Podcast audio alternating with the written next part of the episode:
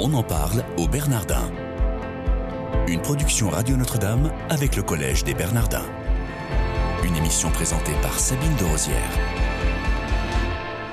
Bienvenue si vous nous rejoignez, on en parle au Bernardin, votre quotidienne du lundi au vendredi avec chaque jour un acteur différent qui participe à la vie du collège.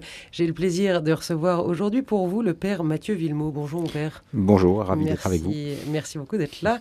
Euh, vous êtes professeur en philosophie et en bioéthique, vous êtes vicaire euh, à Saint-Honoré-des-Laux dans le 16e et euh, vous accompagnez là-bas, entre autres, hein, avec au captif la libération des hommes prostituées euh, qui sont au Bois de Boulogne. Votre euh, dernier ouvrage en date, Corps et vie blessée, paru chez Parole et Silence en 2014, préfacé par Jacques Ducamp.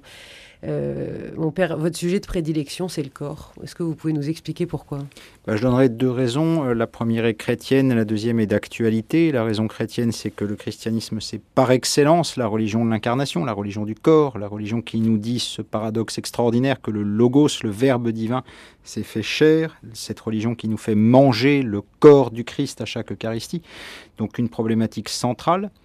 Et la question d'actualité, c'est que si vous entrez dans une pharmacie, vous allez être entouré d'une vingtaine de pubs qui vous parlent de votre corps donc, et qui prétendent souvent vous réconcilier avec le corps. Donc on se serait enfin accoutumé au corps. Mais en fait, le corps qu'on vous vend dans ces pubs ou dans les magazines ou ailleurs, c'est un corps complètement idéalisé. Un corps parfait qui est censé le rester en permanence, qui n'aura jamais de problème, jamais de blessure, jamais d'incident.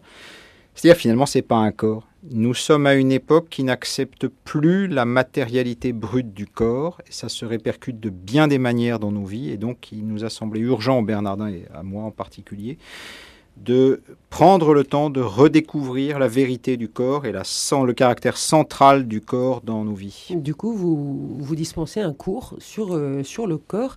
Est-ce que vous pouvez nous présenter euh, finalement le programme de ces cours avec les thèmes et puis les dates éventuellement, si vous avez tout ça en tête? Alors en effet, donc je présente un cours public au Bernardin le vendredi matin de 9h30 à 11h30 à partir de la première semaine d'octobre donc première séance le 2 octobre, un cours de, deux heures, un cours de, essentiellement de philosophie, même si c'est bien un prêtre qui parle avec tout ce qu'il est, mais c'est un, un, cours qui cherche à, élaborer philosophiquement la question du corps. Euh, nous commençons par une longue contemplation euh, des stigmates, l'apparition du Christ ressuscité à Thomas, avec ce paradoxe évangélique que c'est quand le Christ est glorieux, immortel, ayant vaincu la mort, qu'il montre ses plaies et donc qui oblige à penser un rapport à la perfection du corps complètement différent. Et puis ensuite, à partir de là, on a une longue méditation sur le rapport actuel au corps, ce que j'ai dit tout à l'heure. Euh, à la fois, notre époque nous promet de nous réconcilier avec le corps, et en même temps, elle nie nos corps de beaucoup de manières qui peuvent être tragiques. Euh, c'est beaucoup en lien avec la fin de vie, la destruction d'embryons, etc.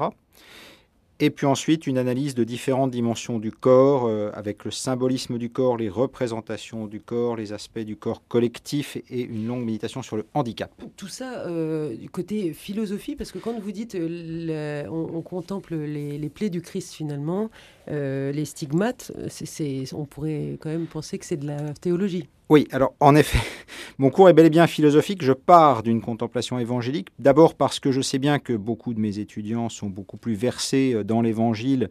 Beaucoup des paroissiens qui viennent nous rejoindre sont beaucoup plus versés dans l'évangile, dans la pastorale que dans une réflexion rationnelle. Donc je les prends là où ils sont.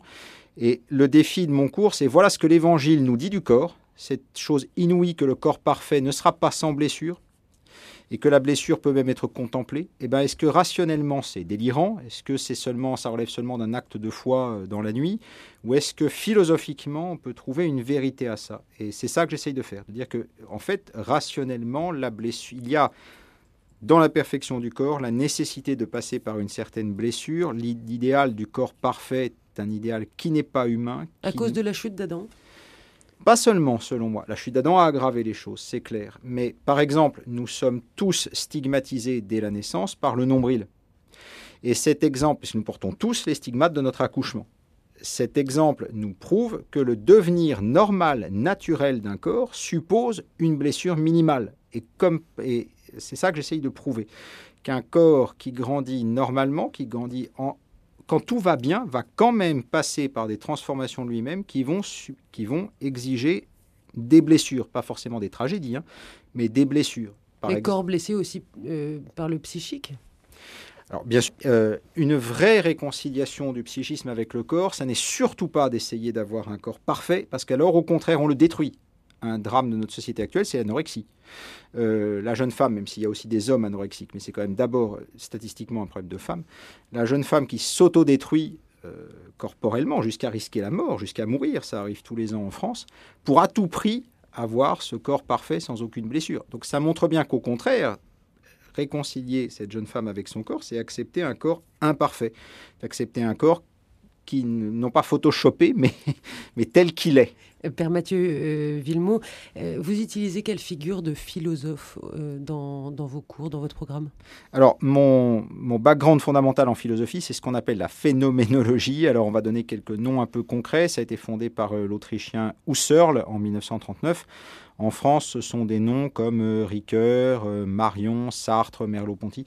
C'est tout cet univers-là euh, qui est mon principal, ma principale assise philosophique. C'est un courant qui a énormément réfléchi sur les paradoxes du corps et le rapport du sujet à son propre corps.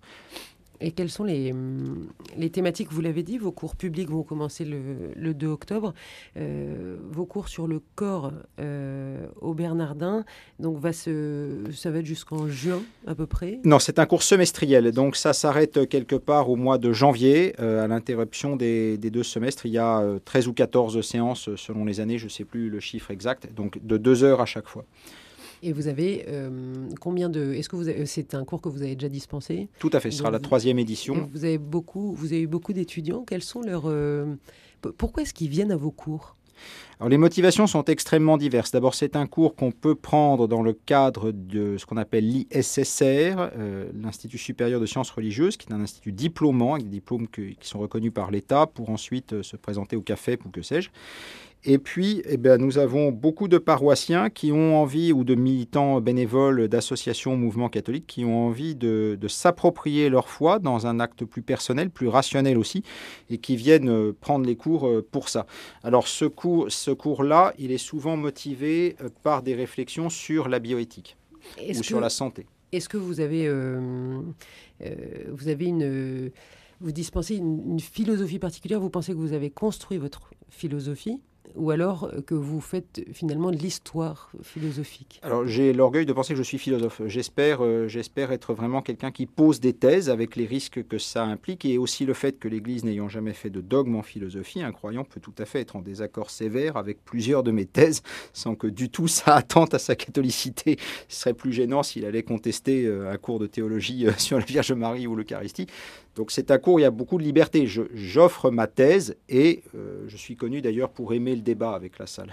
On en parle au Bernardin aujourd'hui avec le père Mathieu Villemot, qui est professeur en philosophie et en bioéthique au Bernardin. En philosophie, justement, père, euh, quelle est votre spécialité, peut-être au-delà même de ces cours-là?